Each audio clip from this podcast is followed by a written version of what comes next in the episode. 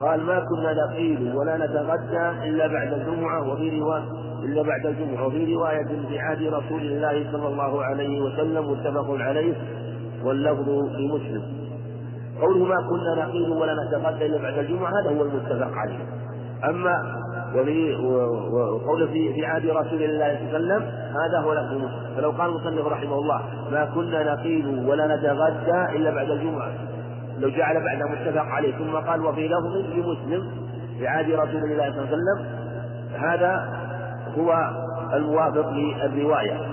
وفي هذا استدل به أيضا من قال إنه يجوز أن تصلى الجمعة قبل الزوال قال لأن لأن الغداء يكون في وقته يكون قبل الزواج وهذا قد يكون دليلا مثلا لكن ليس فيه ذاك الظهور البين لأن يحتمل أن يكون تأخر غداء يتأخر غداؤهم يوم الجمعة لأجل الصلاة. وعن جابر رضي الله عن الله رضي الله عنهما أن النبي صلى الله عليه وسلم كان يخطب وهو قائم كان يخطب وهو قائم يوم الجمعة فجاءت عير من الشام. فانفتل الناس إليها حتى لم يبق إلا اثنا عشر رجلا فنزلت هذه الآية في الجمعة وإذا رأوا تجارة أو لهوا انفضوا إليها وتركوك قائما. متفق عليه. متفق عليه. ولو زاد رحمه الله اللفظ لمسلم لكان أحسن لأن قوله كان يخطب قائما لفظ مسلم. وكأن المصنف رحمه الله اختار هذه اللفظة بذكر القيام في حال الخطبة. والبخاري لم يذكر فيها القيام. وشاهد من القرآن وتركوك قائما. وهذا اللفظ فيه من المصنف رحمه الله إشارة إلى أن الجمعة خطبة الجمعة تكون عن قيام. وفيه أن الصحابة أن جمعا من الصحابة رضي الله عنهم لما جاءت عير من الشام انفلتوا وخرجوا من المسجد فاختلف هل كان قبل الصلاة أو بعد الصلاة وقيل إنه كان بأول الأمر يصلي أولا عليه الصلاة والسلام ثم يخطب. وانفتالهم من الصلاة كان من الجمعة كان بعد الفراغ من الصلاة قبل الخطبة. ثم بعد ذلك لما استقر الأمر على الخطبة والصلاة بعد ذلك التزموا ولم بعد ذلك فكانت الخطبة أولا ثم الصلاة فالمقصود أنهم فضلوا لأنه لم يكن نهي عن الانتظار والأمر بالحضور فأخذوا بالرخصة وممن انفض من الصحابة رضي الله عنهم. وهذا قبل نزول قوله تعالى رجال لا تلهيهم تجارة ولا بيع عن ذكر الله. ثم لما جاءت هذه الآية نزلت هذه الآية التزموا رضي الله عنهم و كانوا يستمعون إلى الخطبة وكانوا يصلون معه عليه الصلاة والسلام. قال وقالوا زاد مسلم حتى لم يبق معه إلا اثنا عشر رجلا فيهم أبو بكر وعمر وفي رواية له يعني مسلم. أنا فيهم يعني جابر بن عبد الله رضي الله عنهما.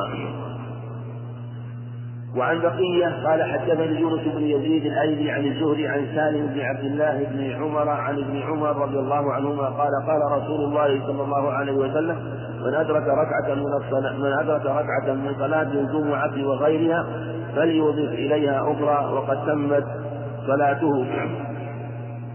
وفي رواية فقد أدرك الصلاة رواه النسائي وابن ماجه والدار قطني. وهذا لفظه وإسناده جيد لكن تكلم به أبو حاتم وقال هذا خطأ المتن والإسناد. وقال ابن أبي داود وقال ابن أبي داود لم يروه عن يونس إلا بقية وقد رواه النسائي أيضا من حديث سليمان بن بلال عن يونس عن ابن شهاب عن سالم أن رسول الله صلى الله عليه وسلم قال من أدرك ركعة من الصلاة من أدرك ركعة من صلاة من الصلوات فقد أدركها إلا أنه يقضي ما فاته وهو وهو مرسل.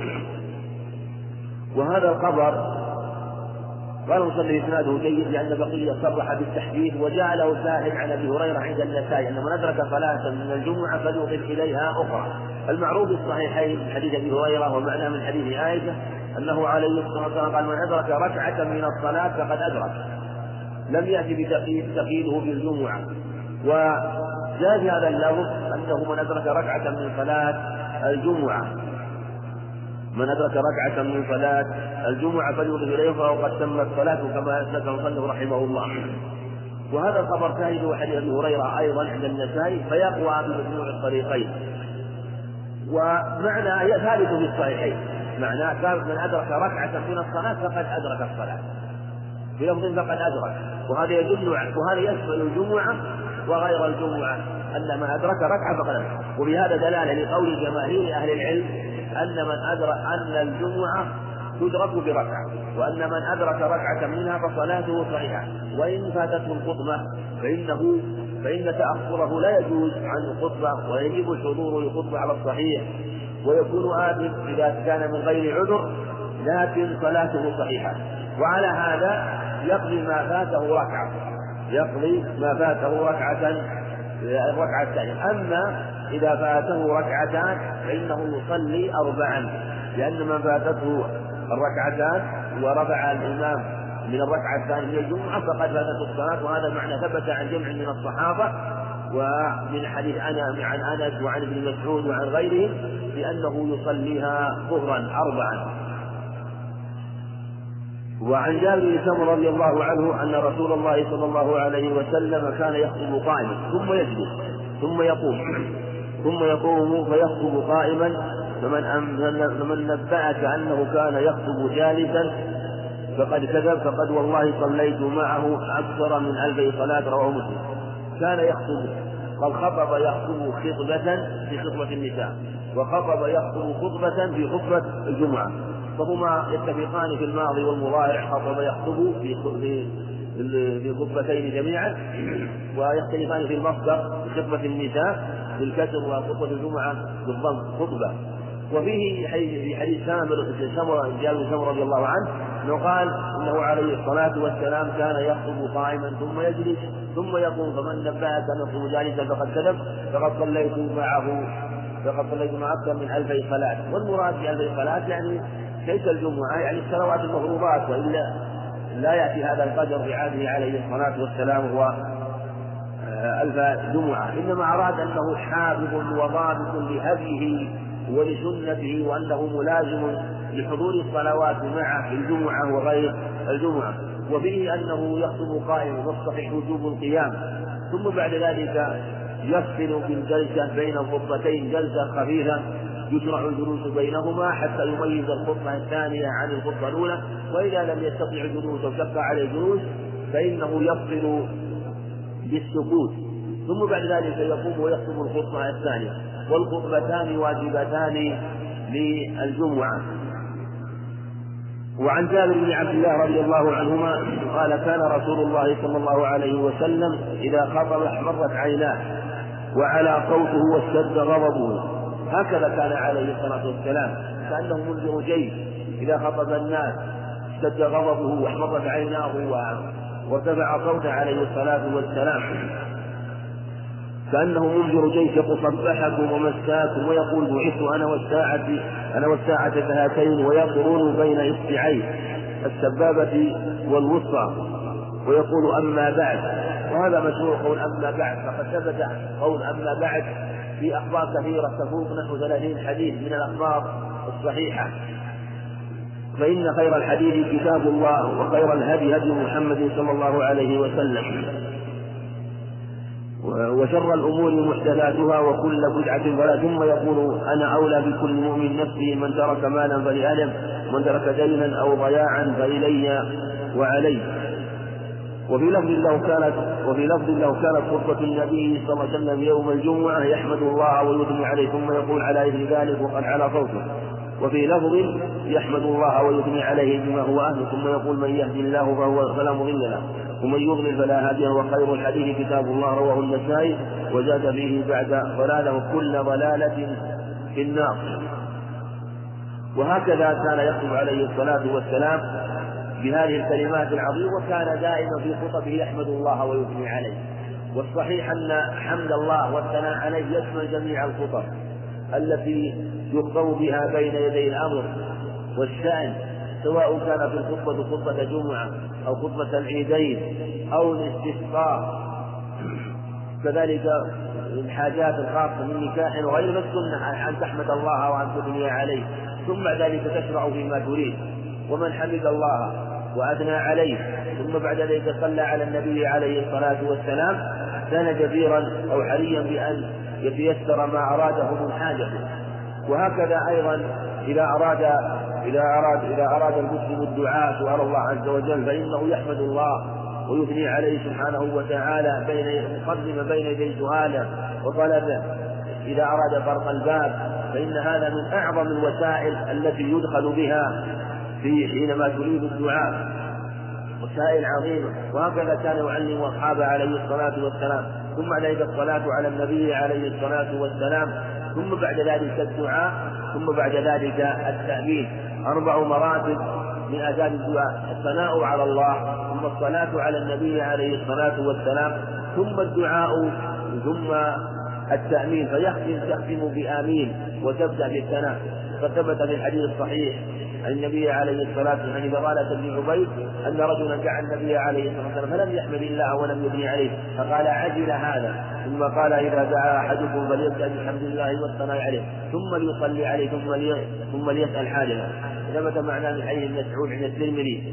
وفي حديث أبي زهير النميري عند أبي داود أنه عليه الصلاة والسلام مر برجل يسأل فقال عليه الصلاة والسلام أوجب إن ختم فقال رجل ثم يختم يا رسول الله؟ قال بآمين.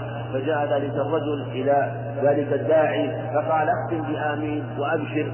لأنه سمع من النبي عليه الصلاة والسلام قال أوجب إن ختم يعني ختم بآمين. وعن أبي والرواية الثانية في عند النسائي كل ضلالة في النار. ذكرها النسائي رحمه الله وإسنادها جيد وقد نص على هذا غير واحد. من أهل العلم لجودة سندها. وعن أبي وائل وعن أبي وائل رضي الله عنه ورحمه قال خطبنا عمار رضي الله عنه. عمار بن ياسر. فأوجز وأبلغ. الكلمات قليلة لكنها معاني كثيرة وعظيمة. فلما نزل قلنا يا أبا اليقظان وهي كلية عمار رضي الله عنه لقد أبلغت وأوجزت فلو كنت تنفست فقال إني سمعت رسول الله صلى الله عليه وسلم يقول إن طول صلاة الرجل وقصر خطبته مئنة من فقهه فأطيلوا الصلاة وأقصروا خطبة وإن من البيان سحرا رواه مسلم. وعن عبد الله بن أبي أوفى قال كان رسول الله صلى الله عليه وسلم يكثر الذكر ويقل اللغو ويطير ويطير الصلاة ويقصر ويقصر خطبة ولا يعنه أن يمشي بين الأرملة والمسكين فيقضي له الحاجة. رواه النسائي وابن حبان. وحديث عمار رضي الله عنه أنه يشرع إطالة إطالة إطالة الصلاة وتقصير خطبة ولهذا لما خطبهم رضي الله عنه قال أخبر عن النبي عليه الصلاة والسلام قال إن طول صلاة الرجل وقصر خطبته فإنها يعني وإنها علامة ودلالة على من فقهه فأطيلوا الصلاة وأقصروا الخطبة. وإن من البيان هذا إشارة إلى أن البيان إذا كان في بيان الشرع وبيان الأحكام والوعظ فإنه يشرع أن يكون بيانا حسنا موجزا لأنه يكون في المعاني الكبيرة والكلمات القليلة. ولهذا قال فإن من فقه والفقيه حينما يخطب الخطبة في الجمعة وفي غيرها تكون الكلمات قليلة وتكون المعاني كثيرة لأنه يتخير من الألفاظ أجمعها وأشملها. وهكذا كان عليه الصلاة والسلام كان يختار الكلمات الجوامع في خطبه وفي أدعيته. ولهذا قال أوتيت جوامع الكلم واختصر لي الكلام اختصارا. قال أهل العلم هي الكلمات القليلة التي تجمع المعاني العظيمة.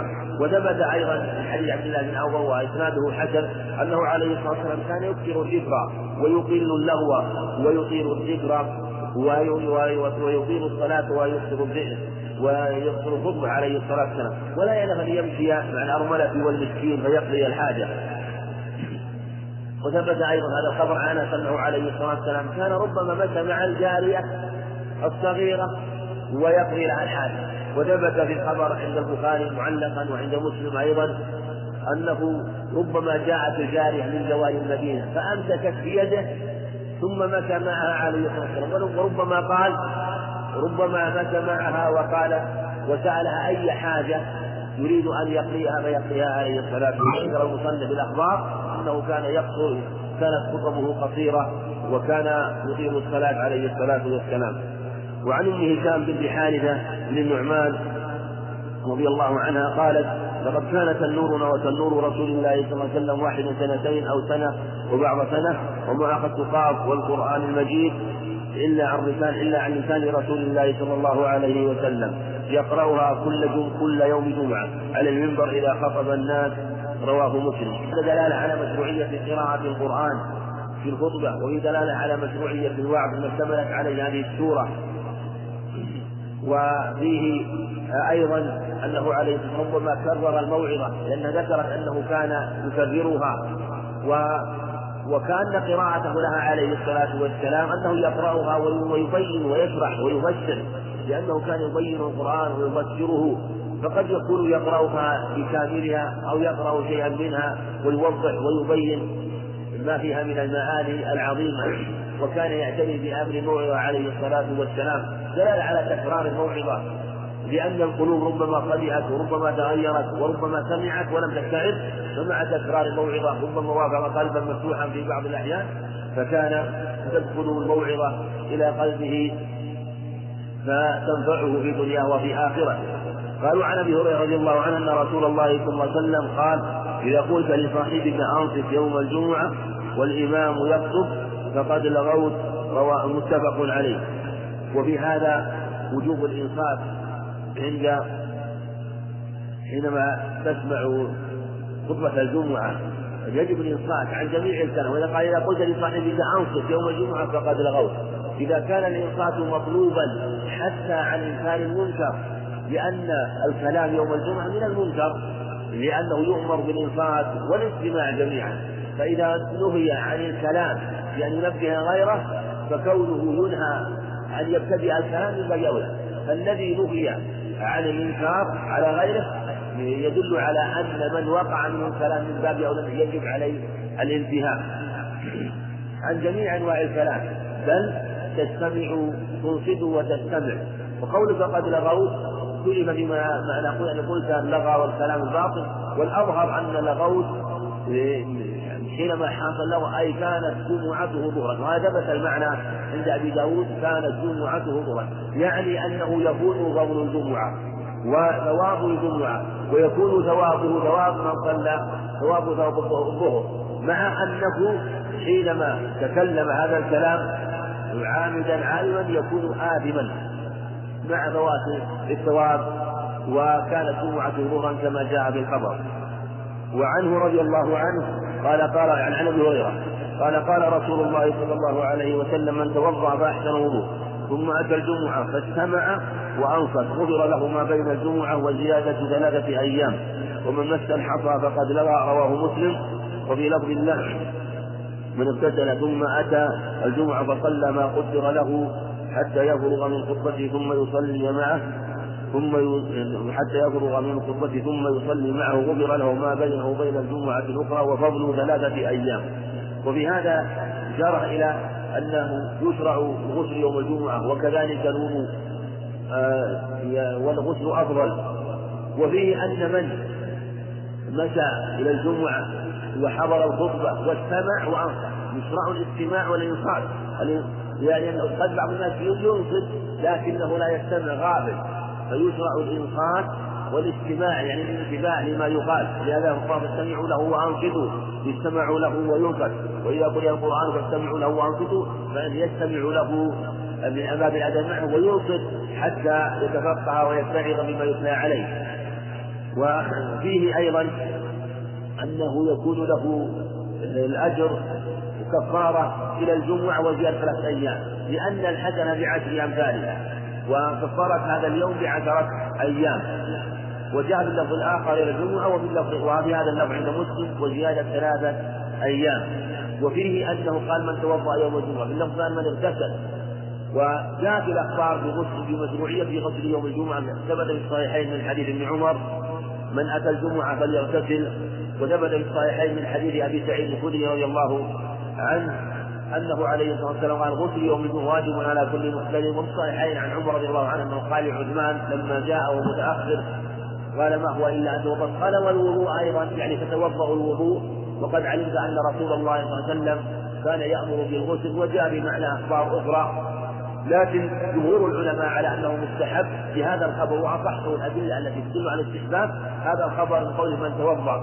وهذا خبر عند مسلم يفهم منه أنه خالف للأخبار الدالة على على وجوب الغسل وكذلك الحديث الآخر حديث سمرة من توضأ في يوم الجمعة فبها ونعمة ومن اغتسل فالغسل أفضل. وقد جاء له شاهد عن أنس عند ابن ماجه يتقوى من الطريقين.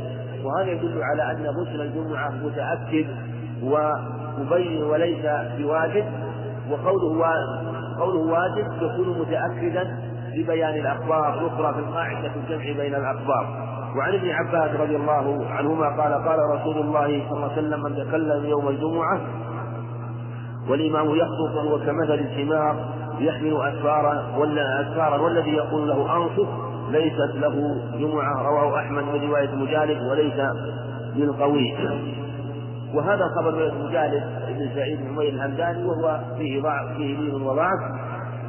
و لكن المعنى الذي جاء في هذا الخبر وهو قوله في قوله ليست له جمعة ليست له جمعة ثبت معناه أيضا من خبر آخر يشير إليه وأنه كانت جمعته ظهرا. في إشارة أنه ليس له جمعة. وشاهدوا أن جمعته تكون ظهرا. وفي إشارة إلى عدم فقهه وفهمه. لأنه تكلف الحضور وجاء إلى يوم الجمعة وحضر. مع ذلك السكوت والانتباه يسير. وفي فضل عظيم ومع ذلك حضر بلغو وعدم انفاق فكان دلالة على عدم فهمه وفقهه إشارة إلى أنه حتى ولو علم الأخبار وفهم الأخبار فإنه لم يفقهها كالحمار يحمل أسفارا ولا يعلم ولا يفقه ولا يعي ما فيها. وعن جابر بن عبد الله رضي الله عنهما قال قال دخل رجل يوم الجمعة والنبي صلى الله عليه وسلم يخطب فقال أصليت؟ قال لا. قال قم فصل ركعتين متفق عليه. وفيه مشروعية صلاة ركعتين إذا دخل إذا إذا إذا دخلت المسجد في يوم الجمعة وفي غير الجمعة. وإذا كان يشرع أن تصلي ركعتين إذا دخل إذا دخلت المسجد يوم الجمعة ففي غير يوم الجمعة من باب يوم. إذا قال صليت ركعتين قال قال صلي ركعتين. لغة آخر فتجوز فيهما. وهذا هو الصواب أن من دخل يوم الجمعة والإمام يخطب فإنه يصلي ركعتين. يصلي ركعتين. هذا هو الصواب. يتبادر إلى صلاة ركعتين وإذا دخل والمؤذن يؤذن فالصواب والأحسن أن ينتظر ويستمع الأذان. هذا هو الصواب. ثم بعد ذلك يصلي ركعتين. فلا فلا فلا تبادر إلى الصلاة. فلا تبادر إلى الصلاة. وتفوت سماع الأذان. لا تسمع الأذان. لأن سماع الأذان متأكد بل قال إجابة المؤذن متأكدة بل قال جمع من العلم بوجوب إجابة المؤذن ويشرع إجابة المؤذن ثم بعد ذلك لا تفوت عليك الخطبة فأنت تصلي وأنت منصت والصلاة في حال الخطبة لا بأس كما أمر عليه والسلام ذلك الداخل أن يصلي ركعتين. وعن ابن عباس أن النبي صلى الله عليه وسلم كان يقرأ في صلاة الفجر يوم الجمعة ألف لام من تنزيل السجدة وهل أتى على الإنسان حين من الدهر وأن النبي صلى الله عليه وسلم كان يقرأ في صلاة الجمعة سورة الجمعة والمنافقين رواه مسلم. وله عن النعمان بن بشير قال كان رسول الله صلى الله عليه وسلم يقرأ في العيدين وفي الجمعة بسبح اسم ربك سبح اسم ربك الأعلى وهل أتاك حديث راشد قال وإذا اجتمع العيد والجمعة في يوم واحد قرأ بهما أيضا في الصلاتين وفي هذا أنه عليه الصلاة والسلام كان يقرأ في الجمعة سورة الجمعة والمنافقين. وهذا ثبت أيضا صحيح مسلم حديث ابن عباس وأبي هريرة أنه كان يقرأ يوم الجمعة سورة الجمعة والمنافقين. وفي حديث النعمان بشير سبح والغاشية. سبح والغاشية. وربما قرأه في يوم العيد. بهذا دلالة على مشروعية قراءة هذه السور دلالة على أنه عليه الصلاة والسلام كان يطيل يوم الجمعة مع ما علم من تأنيه وترتيله وترتله في قراءته وتقطيعه لقراءته بمعنى أنه يقطع القرآن آية آية. كما في حديث أم سلمة أنه قالت إنه وصفت وصفت قراءته ونعتت قراءته مفسرة حرفا حرفا وكان يفصل الآية من الآية عليه الصلاة والسلام. وعن إياس بن أبي رملة السامي وهذا مجهول.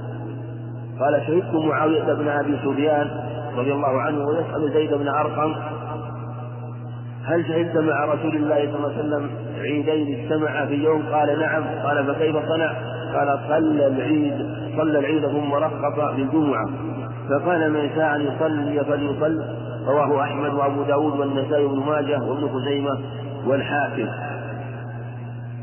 وهذا الخبر من طريق اياس بن أبي عمر مجهول لكن شاهده حديث أبي هريرة عند أبي داود في إسناد جيد أنه اتفق يوم جمعه ويوم عيد. قال اتفق في يومكم عيدان وإنا مجمعون. يعني مجمعون أنهم فمن شاء فليصلي الجمعة العيد وإنا مجمعون.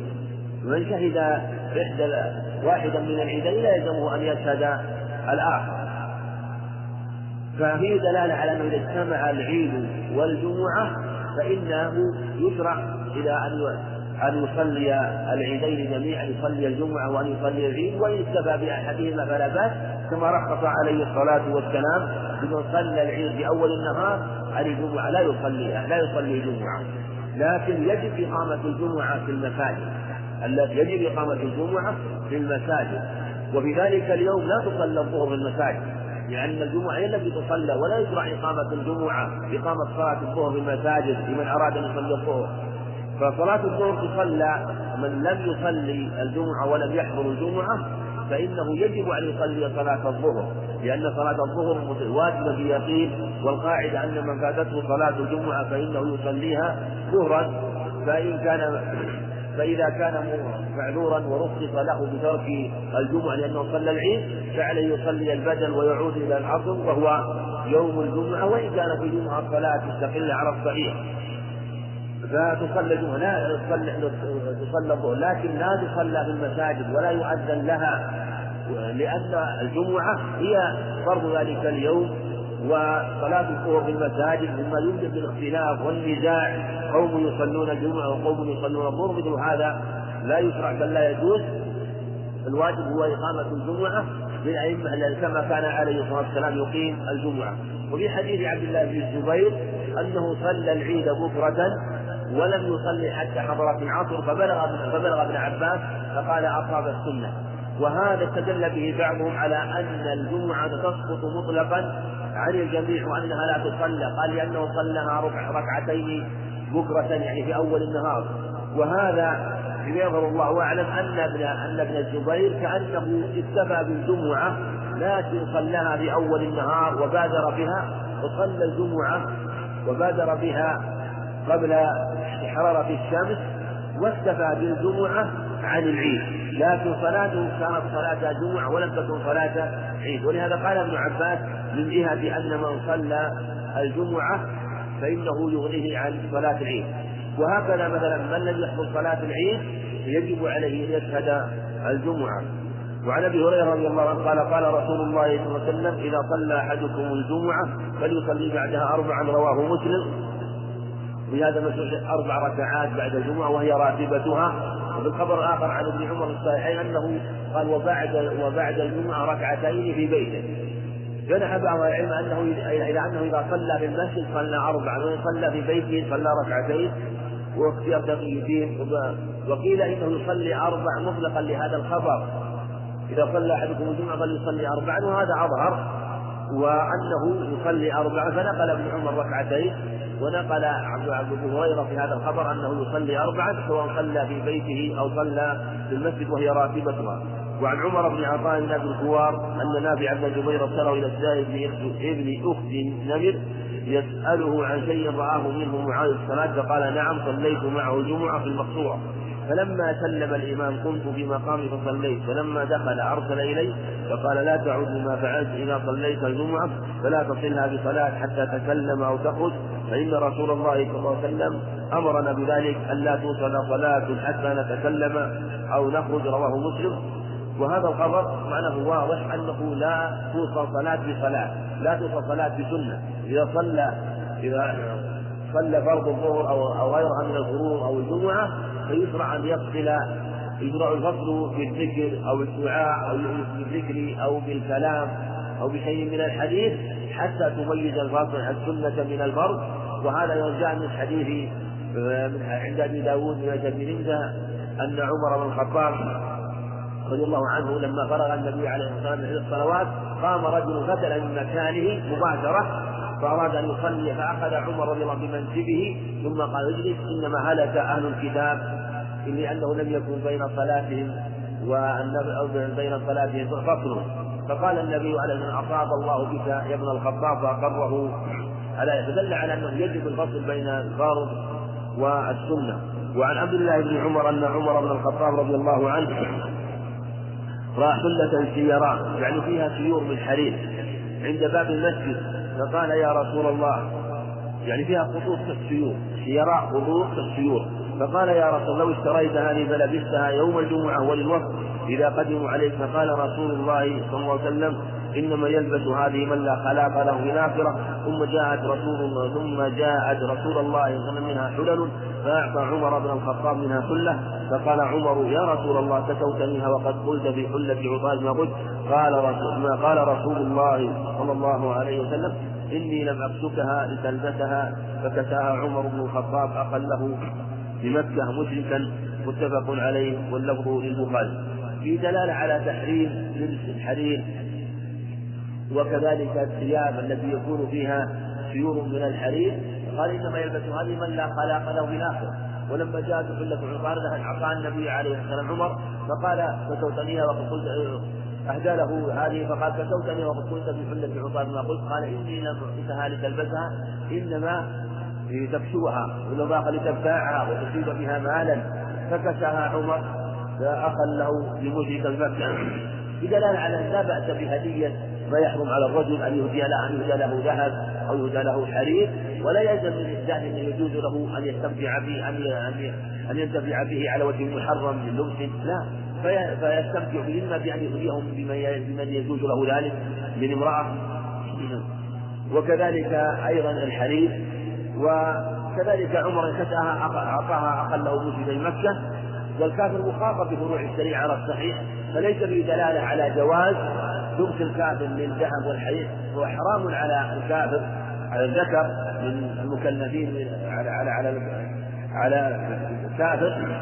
من الذكور يحرم عليه لبس الذهب والحرير لأنهم مخاطبون بفروع الشريعة لكن هو كما لو أتيت لمسلم فتعطيه إياها لأجل أن ينتفع بها أو أن يهديها كما اعطاها النبي عليه الصلاة والسلام لعمر قال إني لم يعطك إياها لتلبسها إلا لتبتاعها أو تصيب بها فكساها أخا له مسلم مكة رضي الله عنه.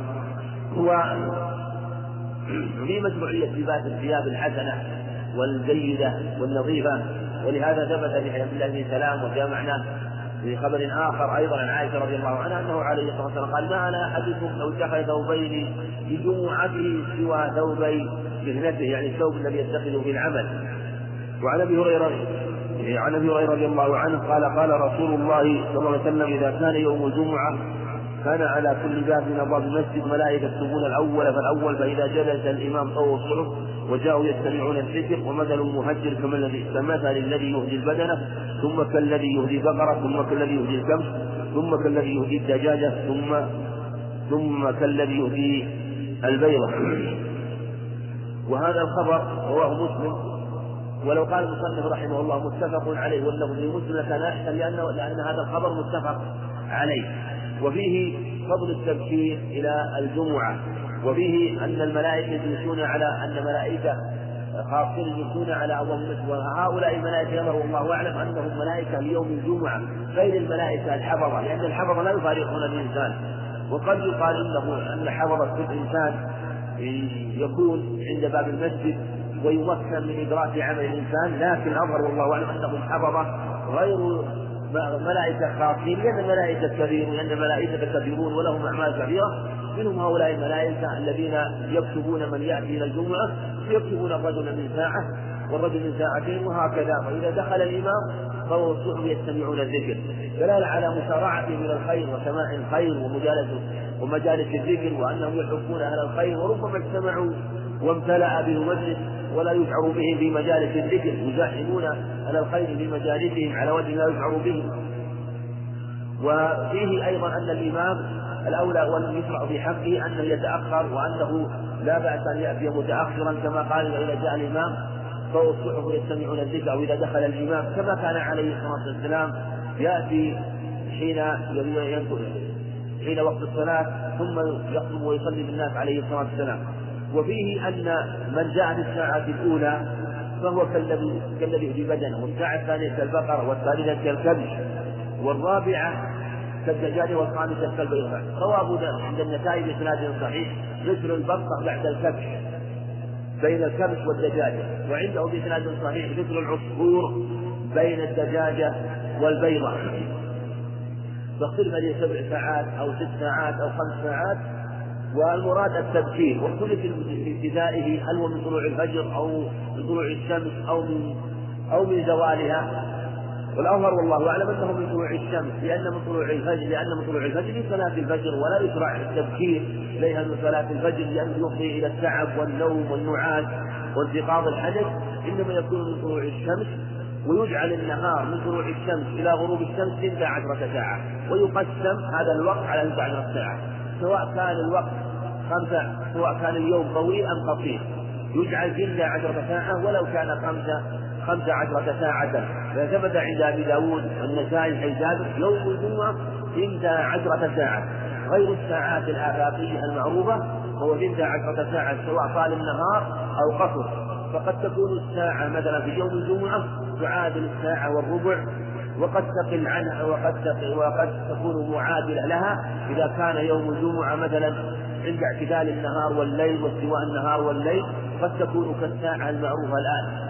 فلهذا يقسم الوقت من طلوع الفجر كما جنح إليه جمع من العلم إلى إلى وقت خروج الإمام في هذه الساعات ويكون لكل صاحب ساعة في دخوله نصيب ثم الساعة ثم الساعة قد يأتي الشخص في أولها وقد يأتي في وسطها وقد يأتي في آخرها والجميع له بدلا إذا جاء الساعة الأولى وقد يأتي في أول الساعة الثانية أو في وسطها أو في آخرها فيكون له بقرة وهكذا في الساعة الثالثة. لكن يختلف يختلف بدلا من جاء في أول الساعة من أول طلوع الشمس عمن جاء بعد ذلك مثلا عمن جاء في آخر الساعة. لأنها لأن كاختلاف كاختلافها من جهة التقرب ومن تقرب ببدنة عظيمة ثمينة غير من تقرب بما هو دون ذلك. مثل أجور الجمهور مثل أجور الجماعة. فالجماعة أجرها سبع وعشرون درجة كما في اللفظ. وفي اللفظ الآخر خمس وعشرون ولكن تختلف الجماعات. فالجماعة الكبيرة والجماعة التي تؤدى على وجه المشروع درجاتها أعظم من الدرجات التي تؤدى في جماعة أقل. وإن كان وإن كان جنس وإن كان درجات واحدة. لكن جنس الدرجات جنس الدرجات واحد لكن مختلف من جهة عظم الدرجة وقلتها فتكون أعظم درجات هذه الجماعة من تلك الجماعة. وهكذا بدنة هذا الذي جاء الثانون أعظم من بدنة مثلا من تأخر وهكذا وعنه يعني عن أبي هريرة رضي الله عنه أن رسول الله صلى الله عليه وسلم ذكر يوم الجمعة فقال فيه ساعه لا يوافقها عبد مسلم وهو قائم يصلي يسأل الله عز وجل شيئا إلا أعطاه إياه واشار بيده يقللها متفق عليه. وزاد مسلم يجحدها وفي رواية له وهي ساعة خفيفة. هذه الساعة ساعة عظيمة واختلف العلماء فيها اختلاف كثير. أورد الحافظ رحمه الله ثلاثة وأربعين قولا فيها لكنها غالبها أقوال شاذة وأقوال باطلة وكثير منها أقوال باطلة. وأصحها قولان كما سيأتي في الخبر الذي بعد هذا وهي كما قال ساعة خفيفة وأشار بيده يقللها عليه الصلاة والسلام. وجاء في خبر آخر أنه أنسيها أنه أنسي هذه الساعة كما جاء أنه أنسي ليلة القدر عليه الصلاة والسلام لما خرج وجد رجلين يتلاحيان. فيشرع تحريها في الوقت الذي جاء ذكرها فيه كما في الخبر عن أبي بردة. قال وعن أبي بردة بن أبي موسى الأشعري. قال قال لي عبد الله بن عمر رضي الله عنهما أسمعت أباك يحدث عن رسول الله صلى الله عليه وسلم في شأن في شأن ساعة الجمعة. قال قلت نعم سمعت يقول هي ما بين أن يجلس الإمام إلى أن تقضى الصلاة. رواه مسلم.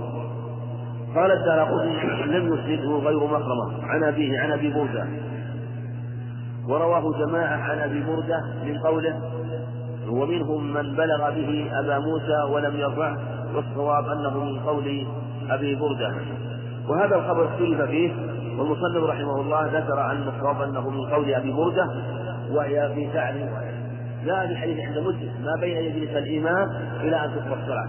ومن مخرمة بن كير عن أبيه مخرمة بن كير عن أبيه وقيل إنه لم يسمع منه وصور بعضهم انه موقوف وبعضهم جعله موصولا وقدر وقال ان مسلم رجح وصله. فعلى هذا تكون الجمعة في هذا الوقت ساعة الجمعة. وجاء بأخبار أخرى أكثر من هذا الخبر عبد الله من حديث عبد الله بن سلام عند ابن ماجه ومن حديث جابر عند أبي داود والنسائي. وفيه أنه قال يوم الجمعة 12 ساعة فالتمسوا ساعة ساعة الإجابة في آخر ساعة منه أو كما قال عليه الصلاة والسلام. وجاء عند رواية أبي سلمة عند الرحمن بإسناد صحيح عنه أنه قال اجتمع أو أصحاب رسول الله صلى الله عليه وسلم أو جماعة من أصحاب النبي صلى الله عليه وسلم فتفرقوا عن عن الجمعة قال واتفقوا على أنها من آخر ساعة من يوم الجمعة. فهذا الاجتماع من جمع من الصحابة يوافق ما جاء عن عبد الله بن سلام وعن جامع عبد الله أنها من آخر يوم الجمعة. واختار من العلم أنها تتحرى في هذين الوقتين وهذا أولى تحريها في هذين الوقتين منذ خروج الإمام إلى أن تقضى الصلاة. فيتحرى في هذا الوقت ولأن الصلاة وقت فيها موضع للدعاء للسجود وفي الركوع وفي التشهد فتتحرى ساعة الإجابة في هذا الوقت وكذلك تتحرى في آخر يوم الجمعة خاصة على قول من قال إنها متنقلة في ساعات يوم الجمعة. إنها متنقلة في ساعات يوم الجمعة هذا قول ومتمشي معه. وإن كان أظهر أنها في أحد هذين الوقتين والقول بأنها في آخر يوم الجمعة قوله قوته لكن تحريها في هذين الوقتين هو أظهر من آخر ساعة يوم الجمعة ومن خروج الإمام إلى أن تقضى الصلاة. قال رحمه الله باب صلاة العيدين. العيدان هما عيد الفطر وعيد الأضحى وهما عيدان للمسلمين وقد جاء ولما هاجر النبي عليه الصلاة والسلام إلى المدينة كما عند أبي داود بإسناد صحيح وجد أنهم يحتفلون لهم وجد أن لهم عيدين يوم النيروز والمهرجان فقال إن الله إن الله قد أبدلكم بهما عيدان يوم الأضحى والفطر. في عيدي الإسلام وهنالك عيد آخر وهو عيد اسبوعي وهو يوم الجمعة. وصلاة العيدين اختلف جمع من العلم وذهب بعض كثير منهم بعض العلم إلى وجوبها للأمر بإخراج الحيض وذوات الصدور. إلى صلاة العيدين. قالوا عن يزيد بن سمير الرحبي. الرحبي بسكون الباء نسبة إلى الرحبة محلة في العراق. بخلاف الرحبي في الفتحات فإنها النسبة إلى بطن من من حمير وهذا هو الرحبي يزيد بن سمير الرحبي. قال خرج عبد الله بن بسر الصحابي رضي الله عنه صاحب رسول الله صلى الله عليه وسلم مع الناس في يوم عيد فطر فوضحى فأنكر إبطاء الإمام وقال إنا كنا قد فرغنا ساعتنا هذه وذلك حين التسبيح رواه أبو داود وابن ماجه وعند البيهقي إنا كنا مع النبي صلى الله عليه وسلم. ويزيد رواه له مسلم يعني يزيد بن خميس ووثقه شعبة وابن معين وغيرهما وقال أحمد حديثه حسن. في مشروعية التبكير في يوم العيد وعدم التأخر وليشرع المبادرة إلى العيد بعد ارتفاع الشمس. لذا قال عبد الله بن بشر لما تأخر اليوم قال أنكر إفطار الإمام وقال إنا كنا قد صلينا وفرغنا من صلاة ذلك حين التشبيه يعني حين حين جواز صلاة النافلة بعد ارتفاع الشمس. وعن أبي عمير بن أنس عن عمومة عن عمومة له من أصحاب النبي صلى الله عليه وسلم رضي الله عنه أن ركبا جاءوا إلى النبي صلى الله عليه وسلم يشهدون أنهم رأوا الهلال بالأمس فأمرهم أن يفطروا وإذا أصبحوا أن يغدوا إلى مصلاهم رواه أحمد وأبو داود وهذا لفظه وابن ماجه والنسائي وصححه الخطابي وابن المنذر وصححه الخطابي وقال ابن المنذر هو حديث ثابت يجب العمل به وصححه البيهقي وابن حزم وصحح البيهقي وابن حزم إسناده ولا وجه لتوقف من القطان فيه لأن إسناده صحيح كما ذكر المصنف رحمه الله. وفيه دلالة على أنه إذا لم يرى الهلال في لم يرى الهلال ليلة العيد ثم بعد ذلك جاء ركب وشهدوا أنهم رأوا الهلال فإنه فإنه يفطرون. فإن كان في في وقت يمكنهم أن يخرجوا وأن يصلوا العيد صلوا العيد. وإن كان لا يمكن أن جاءوا في آخر النهار أو بوقت لا يتمكنون فيه من الصلاة فإنهم يفطرون في ذلك اليوم لأنه يوم عيد لأنه يوم فطر ثم بعد ذلك يصلون العيد من الغد. ولهذا أمرهم عليه الصلاة والسلام أن يصلوا من الغد. دلالة على أن صلاة العيد لا تفوت بفوات يوم العيد إذا لم إذا لم يأتي خبر إلا متأخر عن الهلال.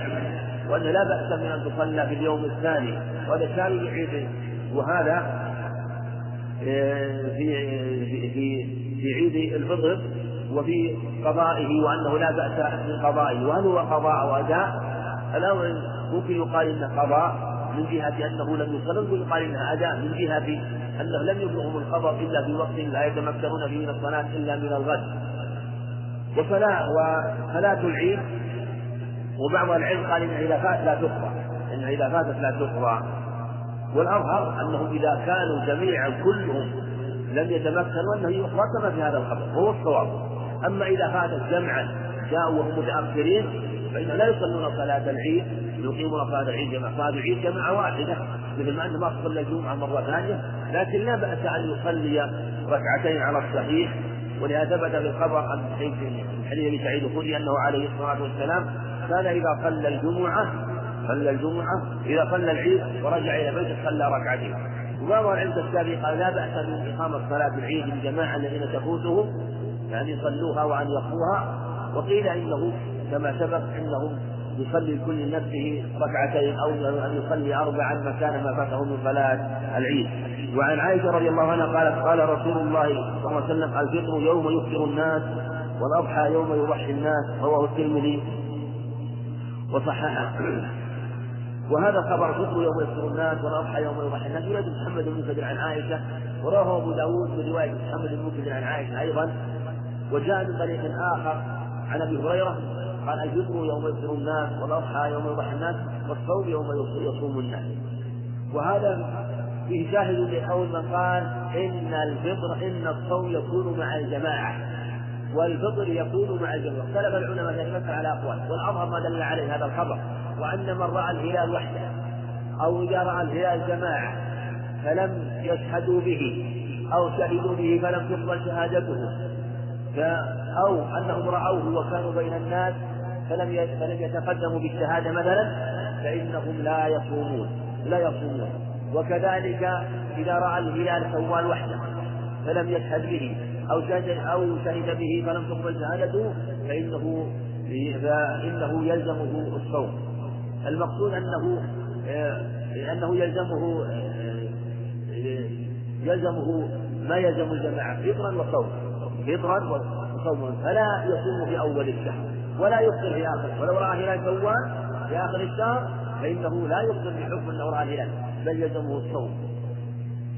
ولهذا لو قدم رجل إلى بلد وقد صام ثلاثين يوما فإنه يأخذ حكم البلد الذي ورد إليه ويصوم معه. فالمقصود أن قال الصوم يوم يصوم الناس والفطر يوم يصوم الناس والأضحى يوم يضحي الناس. وشاهده مما يدل على أن العبرة بصيام الجماعة أن يوم أن يوم أن عرفة هو اليوم الذي يعاده الناس ولو أن رجلا رأى هلال عرفة مثلا رأى هلال عرفة وكانت رؤيته متقدمة على ما ثبت على ما رآه وراه حقيقة لكن رآه حقيقة لكن لم تثبت شهادته مثلا أو لم يتقدم بها ولم يكن يوم عرفة عند الناس إلا بعد ذلك فإنه لا يجوز أن يقف بعرفة وحده قبل يوم قبل الناس. أو أن يتأخر مثلا بزعم أن أن أن رؤية الهلال متأخرة بل يقف مع الناس. والعبرة بما ظهر واشتهر لأن الهلال ليس الهلال الموجود في السماء. الهلال هو الاستهلال ورفع الصوت. فإذا اشتهر عند الناس وعرف أنه مبرد هو العيد كان هو العيد وهو من الاستهلال وهو رفع الصوت ورفع الصوت.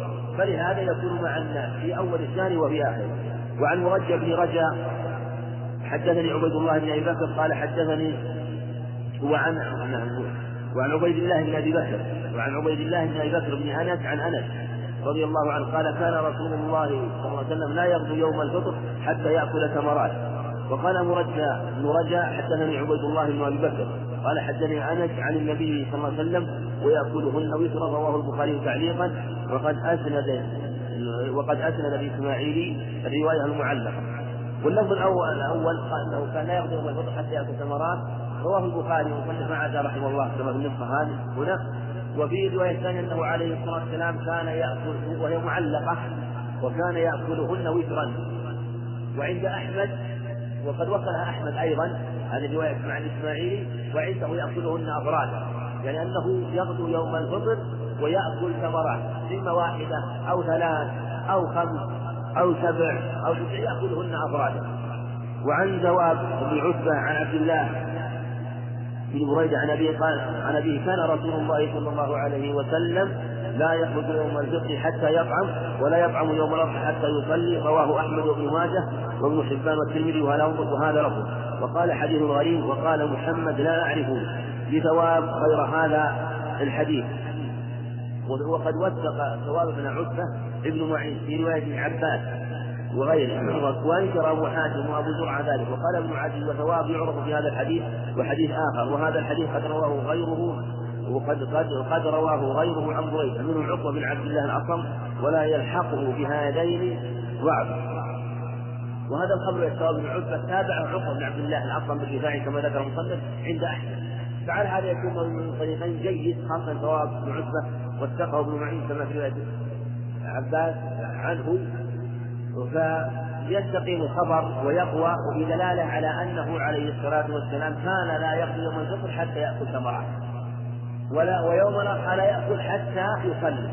وقد أكل عليه الصلاة والسلام في كل عيد بالموضع المناسب لأن يوم الفطر يوم الفطر كان هذا اليوم بالأمس حرام الأكل فيه ولا يجوز لأنه يوم صوم. ثم الآن كان كان الصوم فيه حراما. فأراد المبادرة والامتثال لأمر الله عز وجل بالفعل مع النية لأنه وإن كان مفطرا بالفعل لكن من باب المسارعة والامتثال والمبادرة بالفعل مع النية وهذا من عظيم الامتثال لأوامر الله عز وجل. وكان إني عبد مطيع لك. أمتثل أوامرك حيث أمرتني؟ بالأمس الصوم الأكل علي محرم. وباليوم وباليوم وبهذا اليوم الأكل الصوم علي الصوم علي محرم. فيبادر إلى الأكل بالفعل وإن كان في الحقيقة هو مفطر وليس صائم من باب المبادرة والإسراع. ثم في يوم الأضحى يوم الأضحى فإنه في أيام يوم يوم الأضحى. ليست أيام صوم بل هو في ليست أيام صوم واجبة في فلهذا كان عليه الصلاة والسلام يؤخر الأكل ولا يأكل. وجاء في الرواية الثانية عند أحمد أنه يأكل من أضحيته. ولا ولا يأكل حتى يرجع ويأكل أضحيته كما في الرواية الأخرى عن أبي هريرة من رواية عقبة بن عبد الله بن عصم أبي بكر المصنف رحمه الله. من رواية نعم من رواية ابن بريدة كلا الجميع عبد الله بن بريدة. وعن أم عطية رضي الله عنها قالت أمرنا رسول الله صلى الله عليه وسلم أن نخرجهن في في الفطر والأضحى العواتق والحجر وذوات الخدود. فأما الحجر فيعتزلن الصلاة ويشهدن الخير ودعوة المسلمين. الله احدانا لا يكون لها جلباب. قالت تلبسها أختها من جلبابها متفق عليه واللفظ لمسلم. نعم وبهذا مشروعية خروج النساء. ولو كنا حجر وذوات الصدور والعواتق العاتق هي التي عتقت بمعنى كانت كبرت وبلغت. فهي البالغة لأنها عتقت خدمة الأهل من جهة أنها يكون تكون قريبة قريبة الزواج أنها قد بلغت. فأمر عليه الصلاة والسلام بإخراج العواتق والحجر وأن يشهدن الخير ودعوة المسلمين ويعتزل الحجر المصلى. لأن اعتزالهن المصلى فيه مصالح لأنه قد يكون فيه مثلا مضايقة لغير الحجر. فيعتزلنها في موضع الصلاة لأن قد يضيق الموضع فيعتزلن المصلى يعني في موضع الصلاة. ولقد ويشهدن الخير؟ فدل على أن اعتزالهن للمصلى وأنه بعد الصلاة يحضرن. قال ويشهدن الخير؟ فيفهم من هذا أنهن لا يعتزلن بعد الصلاة إنما الاعتزال يكون بعد الصلاة لأن قد يكون فيه آه، مضايقة لمن كن مصليات للمصليات أو عند ضيق المحل. ولهذا قال يشهدن الخير فبعد الصلاة فبعد الصلاة يشهدن الخير ويحضرن آه، موطن الذكر في سماع الذكر وقد كان عليه الصلاة والسلام يحرص على ذلك وكان يعظ النساء عليه الصلاة والسلام كما سيأتي. وعن ابن عمر رضي الله عنهما قال كان النبي صلى الله عليه وسلم وأبو بكر وعمر يصلون العيدين قبل الخطبه متفق عليه وثبت في الأخبار عنه عليه الصلاة والسلام وأن صلاة العيدين قبل الخطبة صلاة العيدين يصلي العيدين قبل الخطبة بخلاف الجمعة فإنه يخطب أولا. والاستسقام خير تقديم الخطبة أو تأخيرها إن شاء قدمها وإن شاء أخرها. فالمراتب ثلاثة وجوب تقديم الخطبة لصلاة الجمعة وتقديم الصلاة في العيدين والتأخير بين تقديم الخطبة وتأخيرها في صلاة الاستسقاء لأنه ورد من جميع الأخبار عنه عليه الصلاة والسلام. وعن ابن عباس رضي الله عنهما أن النبي صلى الله عليه وسلم صلى يوم الفطر ركعتين لم يصلي قبلها ولا بعدها ثم أتى النساء ومعه بلال فأمرهن بالصدقة فجعلن يلقين تلقي المرأة فرصها وثقابها رواه البخاري ومسلم. وعن وعنده يعني عنده أن رسول الله صلى الله عليه وسلم خرج يوم أضحى أو فطر فصلى ركعتين لم يصلي قبلها ولا بعدها ثم أتى النساء ومعه بلال فأمرهن بالصدقة فجعلت المرأة تلقي فرصها وثقابها وعن عبد الله بن محمد بن عقيل عن عطاء بن يسار عن أبي سعيد الخدري رضي الله عنه قال كان كان النبي صلى الله عليه وسلم لا يصلي قبل العيد شيئا فإذا رجع إلى منزله صلى ركعتين رواه ابن ماجه وابن عقيل مختلف فيه وفيه أنه عليه الصلاة والسلام كان يعظ النساء وكان إذا فرغ من الرجال جاء إلى النساء ووعظهن عليه الصلاة والسلام. وربما سألنه واستفسرنا عن بعض الأمور وبعض أحكام دينهن وجاء أنه في الحديث صحيح البخاري أنه أن النساء قلنا يا رسول الله غلبنا عليك عليك الرجال فاجعل لنا من نفسك يوما انظرنا يوما. عظكن فيه أو حدثكن فيه فحدد لهن يوما عليه الصلاة والسلام فكان يعظهن. فلهذا مشروعية عظة النساء وأن يكون لهن نصيب من الدروس والمحاضرات والمواعظ إما في موضع يخصهن في مسجد أو في بيت أو في أي مكان ولأن حاجتهن إلى تعلم دينهن حاجة ضرورية خاصة في مثل عموما وخاصة في الأوقات التي يقيم فيها العلم ويكثر بها الجهل ويكثر بها الفساد وانشغال النساء بأمور بيوتهن وربما انشغالهن بما هو أشد من ذلك من الأمور المحرم وهذا شامل للجميع. لكن المرأة ينبغي العناية بأمرها في عظتها وإصلاحها وإلا في صلاح النساء وفي صلاح صلاح النساء واستقامتها. استقامة للبيت وهذا أمر مشاهد ومدرك ومعروف في صلاح كثير من البيوت. باستقامة المرأة بل بصلاح الزوج وصلاح من حوله. من أقاربه هذا أمر مشاهد. فالمقصود أنه عليه الصلاة والسلام كان يعظ النساء ويذكرهن بعد الفراغ من موعظة الرجال بخطبة خاصة لهن. وإذا وصلت الخطبة أو كان الصوت يصل إليهن يكتفى بذلك. لكن أن يعظهن ويحفظهن بعض الكلمات التي يحتاجن إليها. وفيه أيضا أنه لم يكن يصلي قبل العيد عليه الصلاة والسلام. وهذا هو السنة لا يصلى قبل العيد. وإلا إذا صلي العيد في المسجد قيمة المساجد فلا بأس. بل يشرع أن يصلى إذا دخل المسجد أن يصلي عيد المسجد لأن الصلاة لا تكون مقصودة للعيد بل لأجل تحية المسجد. وفي حديث أبي سعيد الخدري من طريق عبد الله بن محمد بن عقيل وهو لا بأس به كما سبق أنه عليه الصلاة والسلام كان يصلي ركعتين في بيته إذا إذا رجع من يوم العيد. وعن عمرو بن شعيب عن أبيه عن جده رضي الله عنه وهو عبد الله بن عامر بن عاص أن رسول الله صلى الله عليه وسلم كبر في عيد ثنتي عشرة تكبيرة ثنتي عشرة تكبيرة. سبعا في الأولى وخمسة في الآخرة ولم يصلي قبلها ولا بعدها. رواه أحمد هذا لفظه وقال أنا أنا أذهب إلى هذا. ورواه أبو داود ولفظه قال قال نبي الله صلى الله عليه وسلم التكبير في الفطر سبع في الأولى وخمس في الأخيرة والقراءة بعدهما كلتيهما. ونقل الترمذي عن البخاري أنه صحح هذا الحديث. وهو حديث جيد ونسخة عمرو بن شعيب نسخة حسنة. إذا كان من راوي عن ثقة فهي نسخة حسنة. نسخة بن بن حكيم عن أبي جده وهذا الخبر له فوائد كثيرة منها عن عائشة عند أبي داود وفيه أن التكبيرات الزواج أنها سبع. في الأولى وأنها التكبيرات سبع. الزواج ست وفي الثانية خمس. تكبيرة الإحرام أول ثم ست تكبيرات. قبل القراءة. ثم بعد ذلك القراءة. وفي الثانية يرفع ثم إذا قام استقام كبر خمسا. فخمس في سبع في الأولى وخمس في الأخيرة.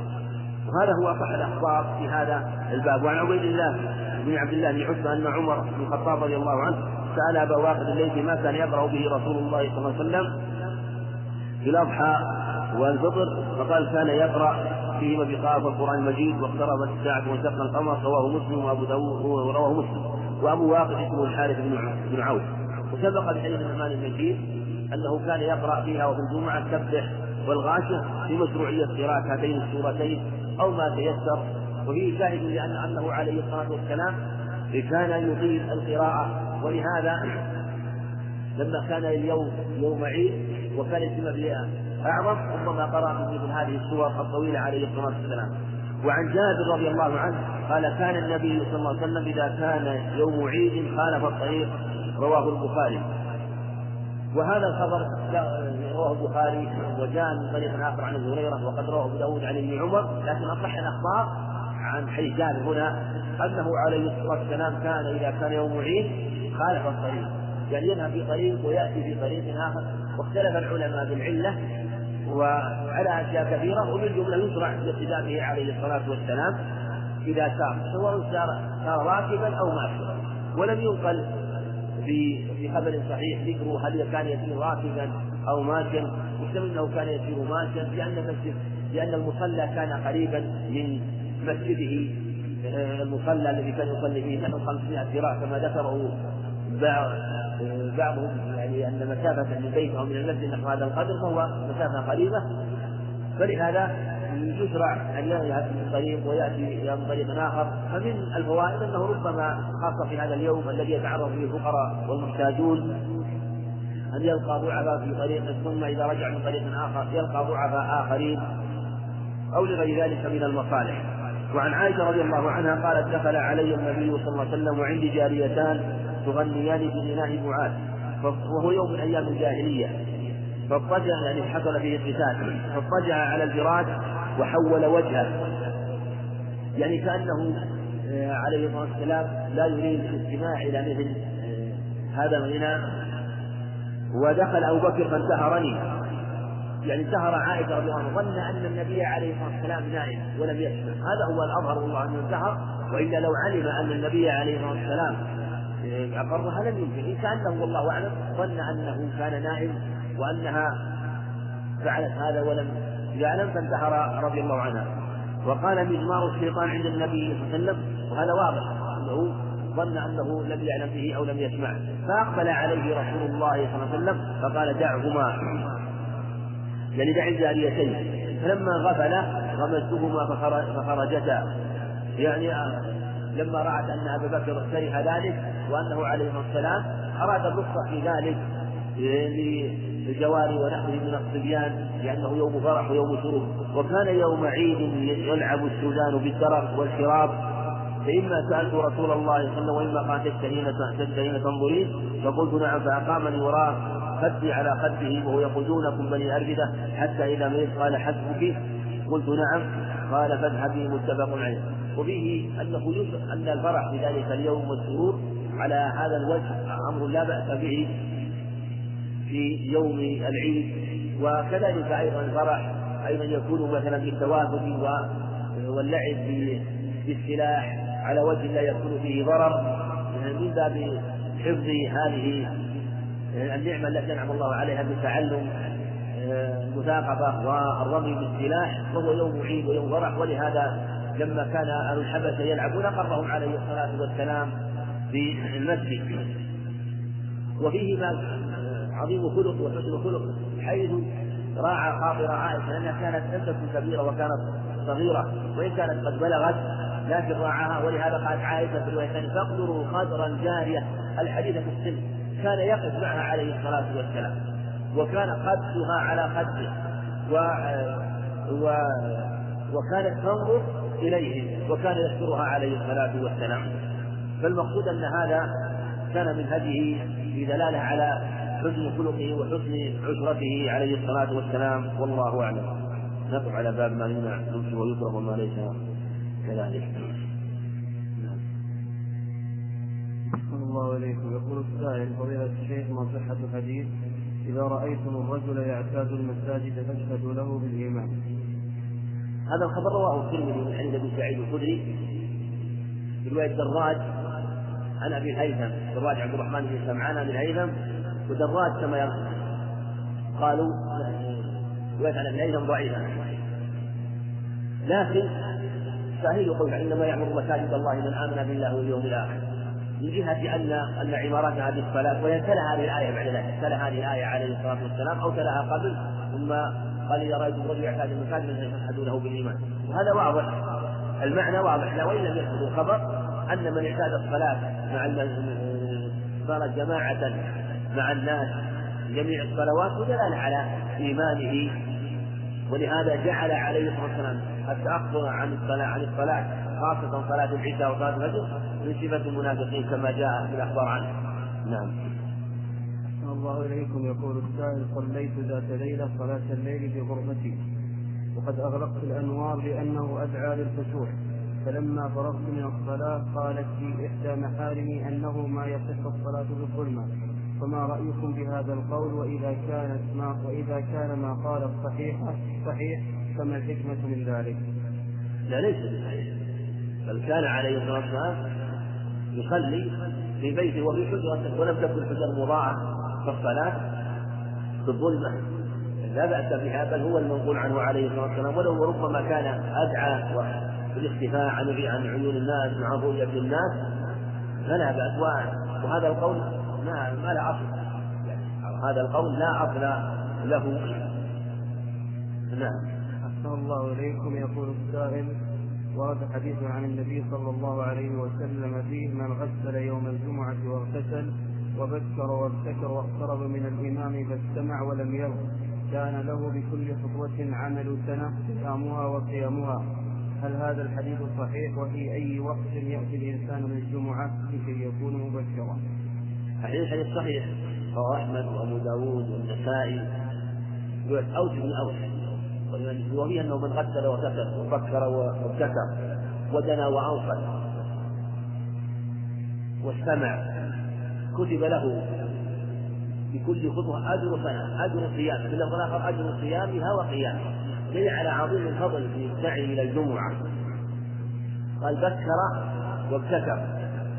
سلف في غسل واغتسل الأكثر على أنه باب التأكيد من قول بكر وابتكر. وقيل إنه كناية عن إتيان الأهل فكأنه حينما غسل واغتسل اغتسل هو وكان سببا في اغتسال أهله. وقيل غسل غسل رأسه.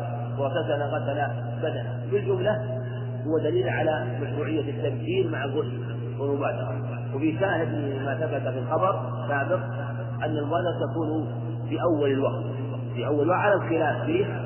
ويكون وإذا كلما بكر من أول النهار كلما حصل الفضل في هذا الحين خاصة حينما ذكر هذه الصورة أجر صيامها وقيامها أجر صيامها وقيامها. نعم. أحسن الله إليكم. هذا سؤال من الموقع. يقول هل كان النبي صلى الله عليه وسلم يقرأ سورة قاف في خطبة الجمعة لوحدها أم يكون معها موعظة؟ الظاهر والله أعلم. وما جاء الخبر ما يدل على هذا. الله أعلم. لكن يمكن أن يقال إنه كان من هذه أنه يشرح أنه يبين ويبشر يفسر القرآن ويبينه. وقد تكون بعض الآيات تكون بعض الآيات موعظة بنفسها واضحة وبينة. وبعض الآيات يبينها ويوضحها. لكن ما جاء شيء في الخبر يدل على هذا. ومما يدل على أنه ربما وضح وبين حديث جابر بن سمرة مسلم كان آه، أنه عليه الصلاة والسلام كان يقرأ آيات من القرآن ويذكر الناس. يقرأ آيات من القرآن ويذكر الناس. والعطف هنا يدل على أن التذكير غير القراءة. فكان يقرأ القرآن ويذكر. كان يقرأ عليه القرآن ويذكرهم يعظهم بالقرآن.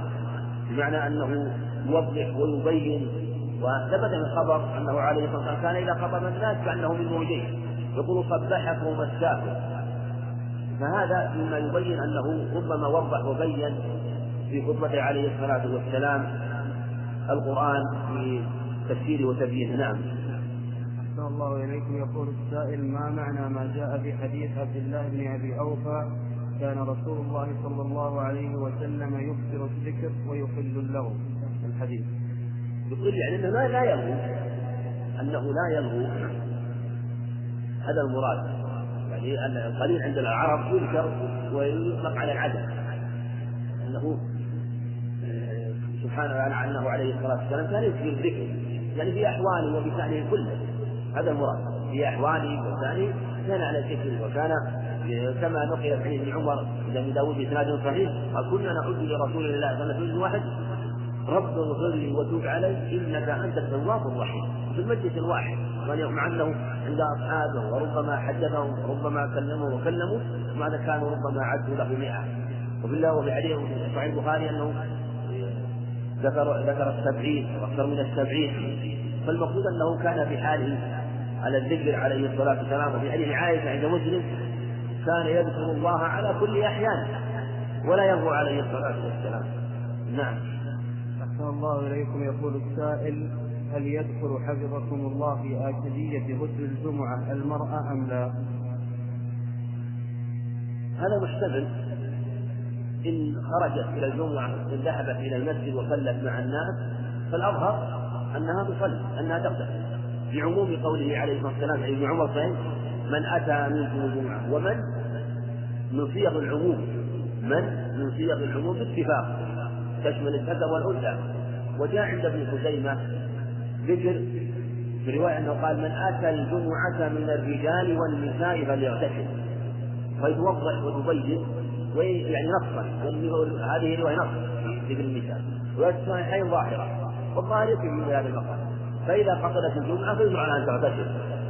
وإن لم تذهب إلى الجمعة قد يقال أنها تغتسل بفضل هذا اليوم وقد يقال لا يشرع إلا لمن أتى الجمعة من جهة أنه جاء بذكر من سعى إليها ومن قصد إليها. نعم. أحسن الله إليكم. يقول السائل من دخل إلى الجمعة والمؤذن يؤذن. قلت حفظك الله الأفضل أنه ينتظر حتى يستمع الأذان. فما رأيك في قول أن الأفضل أن لا ينتظر المؤذن لأن إجابته مستحب مستحبة؟ والاستماع إلى الخطبة واجب فيقدم الواجب على المستحب. حتى الأذان قيل إنه واجب. الأذان قيل إنه واجب. فلهذا لا تفوت إجابة المؤذن. قال عليه إذا سمعتم النداء فقولوا مثل ما يقول المؤذن. وإذا سمعتم المؤذن فقولوا مثل ما يقول. وجاءت الأخبار بفضل الاستماع لعبد الله بن عمرو حديث سعد بن أبي وقاص حديث سعيد الخدري حديث معاوية. وحديث صحيحة كثيرة في هذا الباب. جاءت فضل الاستماع وذكر عليها الفضل المرتب الحديث معروفة. ثم الرسول عليه الصلاة والسلام أمر الداخل أن يصلي. دل على أنه لا منافاة بين الصلاة والاجتماع لا منافاة بين كونه يصلي ويستمع إذ لو كان ينافي الاجتماع لأمره بالجلوس فحينما تدخل المسجد والإمام يخطب والإمام والمؤذن يؤذن فتجيب المؤذن ثم بعد ذلك إذا فرغ المؤذن من الأذان تقول الدعاء ثم يصلي ولا يحصل بالمناجعة ولا ولا لأن لأنها لأن الصلاة صلاة سرية فلا منافاة بين صلاتك وبين استماع الخطبة وتجمع بين الفضيلتين. نعم. أحسن الله إليكم هذا السؤال من موقع المسجد يقول بعض الأئمة يقسم سورة السجدة في صلاة فجر يوم الجمعة فما حكم ذلك؟ جزاكم الله خيرا. الأمر والله أعلم عدم أن أنه لا يقسمها وأنه يقرأ بالسورتين يقرأ بالسورتين. في في الركعة الثانية يقرأ سورة الإنسان هذا هو الأتى هذا هو السنة وهذا هو الأفضل. لكن لو فعل أحيانا لا بأس. أما المداومة عليه أو أن يقصد إلى السجدة وحدها هذا غير مشروع. أو أن يقصد إلى سجدة من سجدات القرآن هذا غير مشروع. فالمشروع هو قراءتها كما فعل عليه الصلاة والسلام. نعم. سورتين وفي ركعتين. نعم. يعني في الركعة الأولى ألف لام ميم وفي الركعة الثانية هل أتى عليه السلام.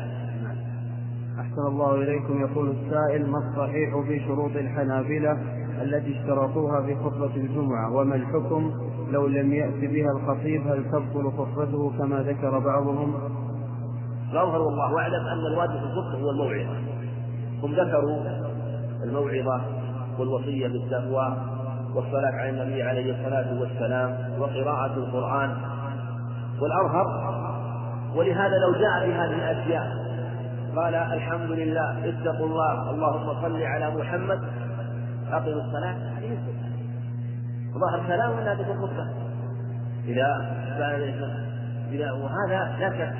قد يقال إنه لو قال بهذه الكلمات نوع من العبث كونها يلعن وإن كان عندهم هذا يعني ليس مشروع فعله لكن لو فعله تمت خطبته من جهة أنه جاء بالأركان. عند عند من قال والصواب أن المقصود هو الموعظة في الخطبة. ولهذا كان يعظ الناس عليه الصلاة والسلام. يقرأ آيات ويذكر الناس. هكذا فعل عليه الصلاة والسلام. فإذا وعظ الناس وذكرهم وحصل المقصود حصلت به الخطبة. فالمقصود من خطبة يوم الجمعة هو العظة في ذلك اليوم. وأما هذه الشروط فلا دليل على اشتراطها نعم. أحسن الله إليكم. يقول السائل إذا فاتت الشخص ركعة من صلاة العيد فكيف يقضيها؟ وإذا فاتته كاملة فكيف يصليها؟ هل يصليها مثل الفجر؟ أو مثل ما يصليها الإمام أفتون جزاكم الله خيرا. إذا أدرك ركعة فقد أدرك العيد. فإنه يقضي الركعة الثانية خمس تكبيرات لأن الرسول عليه ما أدركته فخلوا وما فاتكم فأتيه فأنت ما تدرك هو أول الصلاة وما تقضي هو آخرها فإذا أدركت الركعة الثانية فيلحقك الركعة الأولى. فإذا قمت إلى الركعة الثانية تكبر خمسة يعني تقضي الركعة الثانية. أما إذا فاتت وكذلك إذا أدركت التشهد على الصحيح. لأنه إذا من إذا من أدرك من أدرك التشهد يحكم من أدرك الجماعة. أما إذا فاتته بالكلية بالكلية هذا عن خلاف القضاء. هل يشرع القضاء أو لا يشرع القضاء؟ الشافعية قالوا يشرع القضاء. وقال بعض العلم لا يشرع القضاء. والمذهب يقولون لا بأس إذا صلى ركعتين إذا صلى أربعة. ما عندهم لا تقضى لكن يصليها. عندهم لو إذا فاتته فإنه يصليها ركعتين أو يصليها أربعا ما يصليها على صفة صلاة العيد. وهذا أظهر أنها لا تقضى على صفتها بعد فواتها تماما لأن صلاة العيد لها صفتها وهي أعظم اجتماع من الجمعة. فإذا كانت صلاة الجمعة لا تقضى على صفتها لو فاتت صلاة الجمعة لا تصلى جمعة فالعيد أعظم اجتماع وأولى بأن لا تقضى على صفتها ولأن فيه طريق إلى تسهيل هذه الاجتماعات والتأخر عنها لأنه يقول إذا فاتتني قضيتها على صفتها تماما. ولهذا تجد تساهل في صلاة صلاة في صلاة الغروب بخلاف صلاة الجمعة من جهة عظيم أهميتها. فلهذا يظهر الله أنها إذا فاتت أنها إذا فاتت فإنها لا تقضى بمعنى أنها لا تقضى على صفتها بالكيفية المعروفة. لكن لا بأس إذا لم يدرك صلاة العيد أن يصلي ركعتين. سواء صلى وإن صلى الركعتين في بيته فهو أفضل كما في حديث أبي سعيد الخدري عنه عليه الصلاة والسلام أنه كان إذا فاتته أنه كان إذا في يوم العيد إذا رجع إلى بيته صلى ركعتين. أما قضاؤها على الصفة المعهودة خمس تنتهي في سبع تكبيرات أو خمس تكبيرات فالأصل في العبادة كما قالوا يحتاج إلى النقل والدليل في هذا والأمر بهذا سهل لو قضاها على قول من قال أنها تقضى فهي من المسائل الاجتهادية التي تحتمل الخلاف في هذه المسألة.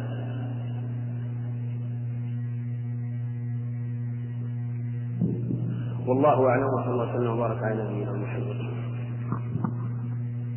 الحمد لله رب العالمين والصلاة والسلام على نبينا محمد وعلى آله وأصحابه وأتباعه بإحسان إلى يوم الدين. أما بعد فيقول الإمام الحافظ ابن عبد الهادي رحمه الله تعالى باب ما يمنع لبسه أو يكره وما ليس كذلك.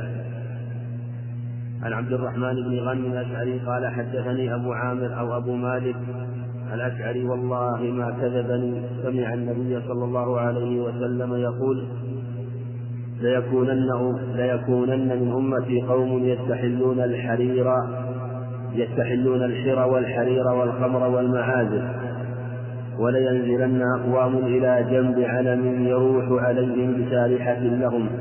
يأتيهم رجل لحاجة فيقول فيقولون ارجع إلينا غدا. فيبيتهم الله ويضع العلم ويمسح آخرين قردة وخنازير إلى يوم القيامة. رواه البخاري تعليقا مجزوما به. فقال قال هشام بن عمار قال حدثنا صدقة بن خالد عن عبد الرحمن بن يزيد عن عطية بن قيس عن عبد الرحمن بن غني ولا التفات إلى ابن حجر في رده وزعمه أنه منقطع فيما بين البخاري وهشام.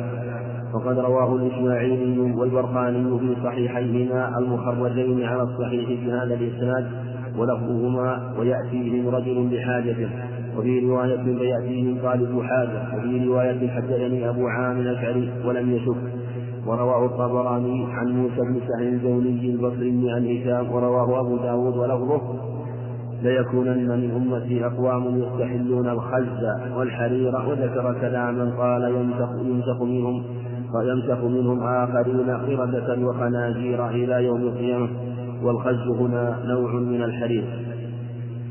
هذا الخبر رواه البخاري معلقا كما ذكر المصنف رحمه الله مجزوما به وهو خبر صحيح وقد وصله غير واحد كالإسماعيلي وغيره وغيره كالإسماعيلي وغيره هكذا أيضا رواه أبو داود موصولا رحمه الله وهو حديث صحيح خلافا لمن طعن فيه أو ضعفه كابن حزم ولهذا قال العراقي ولا تسقي ولا تسقي ولا لابن حزم المخالف يعني لا تلتفت إلى قوله في تضعيف خبر المعادي من تضعيف لخبر المعادي فالصواب هو صحة منهم من جعله موصولا حيث قال قال هشام بن عمار والأظهر أنه معلق لكن اختلفوا لماذا قاله معلقا ولم يجعله موصولا.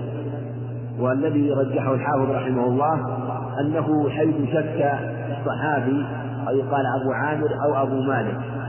قال أبو عامر أو أبو مالك فحيث لما حصل الشك في الراوي أورده بصيغة التعليق المجزوم به. وهذا الخبر له شواهد وأدلة في تحريم الغنى وهو قول جماهير أهل العلم والأدلة في هذا معلومة من الكتاب والسنة في تحريم جميع أنواع المعازف. وكذلك اتخاذها صنعة والغناء وهو محرم بجميع أنواعها. كما قال المداوي رحمه الله في منظومة الآداب ويحرم مزمار وشبابة وما يضاهيهما من آلة اللهو والردي فهو محرم آه، سواء أنشد عليه شعرا أو كان مهدفة بلا شعر يعني مجرد الموسيقى سواء كان معها غناء يضرب أو لم يكن معه فهو محرم. أما مجرد الشعر وحده بلا بلا معازف فهذا لا بأس به ولا بأس بالشعر المباح وحفظه وصنعته. من رد ذلك يعتدي فقد سمع المختار شعر صحابه وتشبيبهم من غير تعيين كالردي فالرسول عليه الصلاة والسلام سمعه وأصحابه سمعوه. من الشعر الحسن الطيب وهكذا من الشعر المباح. لكن إذا كان على شعرا محرما أو فيه تنطيط يفضي. إلى شيء من الأمور المحرمة أو كان مشتملا على آلة له فهذا هو المحرم فهذا هو المحرم كما جاء في هذا في هذا الخبر وفي غيره. الخبر الآخر من حديث عباس إن الله حرم عليكم الميسر والكوبة والغميران ويجعلهم الناس من يشتري له الحديث إلا عن سبيل الله. هذه الأدلة عند جماهير الممثلين والمحدثين وكذلك المروي عن الصحابة رضي الله عنهم كعبد الله بن مسعود أنه الغنى. قال هو هو الغنى والذي لا إله إلا هو. والأدلة في هذا معلوم وقد بسط العلامة القيم رحمه الله في غابة اللحفان وفي بيان تحريم الغنى. والمصنف رحمه الله ذكره بما فيه من ذكر الحرير ليكونن أقوام يستحلون الحراء.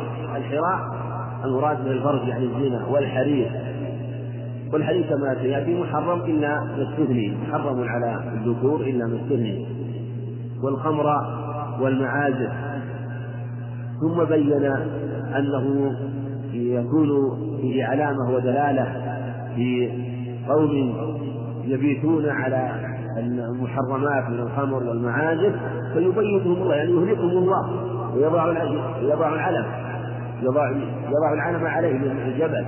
يعني أن أقوام يكونون في آخر الزمان على هذه الحالة من المحرمة فيكون عقوبة معجلة بأن يهلكهم الله وأن يسقط عليهم ويخسف بهم من هذا الجبل. وآخرون منهم لم يهلكوا يمسكهم الله قردة وخنازير وهذا يبين أن المسح واقع في هذه الأمة. وهذا وهذا هو الصواب. وقد جاءت في هذا أحاديث بينة لأنه من حديث ابن عمر عند أحمد بن ماجه ومن حديث عائشة عند الترمذي أنه عليه الصلاة والسلام قال لا يكون يكون في هذه الأمة خسف ومسح وقمح. وفي حديث عائشة لما قال يكون في هذه الأمة خسف وقذف ومسح قالت أنهلك وفينا الصالحون؟ قال نعم إذا كثر الخبث وهذا حديث شاهد له أيضا في ذكر المسح والمسح على حقيقته مسح حقيقي ليس المراد المسح المعني ومسح القلوب. وعن حذيفة رضي الله عنه وأما قوله الخز الخز في روايتان عند أبي داود ذكر الخز واختلف في ضبط يستحلون الحرى أو الخز. المعروف في البخاري الحرى الحرى. وجاء في الرواية الثانية ذكر الخز. والخز نوع من الحرير نوع من الحرير كما ذكر المصنف رحمه الله. وجاء في حديث في بعض الأخبار أن الخز حلال ولا بأس به قد رواه أبو داود. وجاء عند من الصحابة أنهم لبسوا الخز. فعلى هذا إن ثبتت هذه الرواية عند أبي داود فيكون فلعل الخز آه، نوعان نوع محرم ونوع جائز فيكون المحرم هو ما كان من الحرير من الحرير والجائز إما أن يكون مسمى خزا وهو يكون من غير الحرير أو يكون من الحرير لكنه قليل يعني يكون قليلا لا يبلغ لا يتجاوز المأذون فيه من القدر الجائز أو يكون نوعا رديئا من الحرير كما ذكر بعضهم أنه نوعان نوع جيد ونوع رديء. المقصود أنه يحمل على وجه لا يخالف الأخبار وأن المعروف والمتيقن هو تحريم الحرير وتحريم بأي تسمية كان لأن العبرة بالمعاني لا بالأسماء. إذا كان يسمى خز وحرير فهو حرام.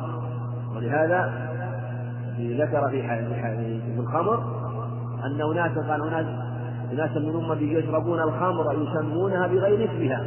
وفي حديث عبد مالك الأشعري عند أبي داود وكذلك حديث عبادة بن الصامت عند ابن ماجه وهكذا في حديث عائشة قال يسمونها بغير اسمها. والعبرة بالمعاني فإذا كان حريرا فإنه يحرم على أي تسمية كانت. قال وعن حذيفة رضي الله عنه قال نهانا النبي صلى الله عليه وسلم أن نشرب في آنية الذهب والفضة وأن نأكل فيها وعن لبس الحرير والديباج وأن نجلس عليه رواه البخاري. آنية الذهب والفضة محرمة بالأكل فيها والشرب فيها وجاء في هذا أخبار من حديث سلمة وغيرها. والمصنف رحمه الله ذكر لما لما فيه من ذكر الحرير والديباج وهو الديباج نوع من الحرير وكذلك الاستبرق فما غلظ منه وما رق فهو حرام. وكذلك نهي عن لبس الحرير وعن الجلوس على الحرير فيحرم لبسه ويحرم افتراسه أيضا في حق الرجال. وهذا قول جمهور العلماء وهو الصواب أنه لا يجوز افتراس الحرير جعل افتراس مثلا أو سجادة يصلي عليها أو مكان أو يتكئ عليه فإنه لا يجوز أن يجلس عليه. في هذا الخبر وأن يجلس عليه. و وأما هو أما هو للنساء فهو جائز. حتى حتى يجوز حتى يجوز للنساء أيضا الجلوس عليه. يجوز لها إذا جاز لها لبسه جاز لها أن تجلس عليه من باب ولأن الجلوس عليه لباس الجلوس نوع من اللباس ولهذا قال أنس في الصحيحين فقمت إلى حصير لنا قد اسود من طول ما لبس والحصير يجلس عليه ويصلى عليه فجعل الجلوس عليه نوع لبس فلهذا يحرم في حق الرجال لأنه نوع لبس ويجوز في حق النساء لأنه نوع لبس ولبسه حقيقة جائز فمن باب أولى إذا كان لاتكاء الافتراس والحرير يظهر والله أعلم أن تحريمه لما فيه من النعومة والليونة ويورد ضعف البدن والاسترخاء وهذا ينافي شهامة الرجولية. ولهذا كان مناسبا في حق النساء. وقيل في إنه لما فيه من الفخر والخيلاء. والفخر في الأرض محرم سواء كان بالحرير أو غيره. لكن لأنه لأنه ربما أورث آه، هذه الأخلاق التي لا تناسب الرجال فلهذا حرم في حقه وبجمله سواء علمت العلة أو لم تعلم فهو حرام وقد يكون تحريمه لأجل مجموع العلل التي ذكرها العلم في علة تحريم لبس الحرير وعن أبي عثمان النهدي قال أتانا كتاب عمر بن الخطاب رضي الله عنه ونحن في أدر في أذربيجان مع عتبة فرقا أن النبي صلى الله عليه وسلم نهى عن الحرير إلا هكذا وأشار بإصبعيه السبابة والوسطى فيما علمنا أنه يعني الأعلام متفق عليه. ولمسلم عن عمر قال نهى نبي الله صلى الله عليه وسلم عن لبس الحرير إلا موضع أصبعين أو ثلاث أو أربع. وقال الدار قطن فيما فرد به مسلم لم يرفعه عن الشعب غير قتاده ومدلس لعله بلغه عنه. وقد رواه شعبة عن عن ابن أبي السفر عن عن الشعب عن سويد عن عن عمر قوله. وكذلك رواه بيان وداود وداود بن أبي هند عن الشعبي عن سويد عن عمر قوله. وفي هذا الخبر في روايتين في الصحيحين أنه نهى عن إلا موضع أو إصبعين عند مسلم ثلاث أو أربع أنه يجوز استثنى من الحديث استثني من هذا الحديث هذا هذا هذا القدر وهو الإصبع أو الإصبعين والرواية الثانية أربع أصابع فعلى هذا إذا كان بهذا القدر فلا بأس في حق الرجال. وهذه قاعدة الشريعة في أشياء يحرمها ويستثني أشياء منها للحاجة. يبيحها لأن مصلحتها غالبة على مفسدتها أو قد تكون المفسدة التي اقترنت بهذا الشيء منتفية في هذه الحالة أو تكون موجودة لكنها منغمرة في ضمن المصلحة والحاجة التي أجيز لأجلها أجيز لأجلها وقوع هذا الشيء فأجيز. من ذلك مثل الحديث بهذا القدر. ومن ذلك مثلا جواز اليسير من الفضة. يلبس كالخاتم من الفضة. وكذلك إجازة اليسير في باب الآنية من الفضة أيضا. وهكذا التابع اليسير في باب اللباس من الذهب. ولهذا لما حرم الربا لما حرم الربا في الشريعة أجازت منه في العرايا القدر المعروف خمسة أوسق فأقل. أجازت منه أن أن يباع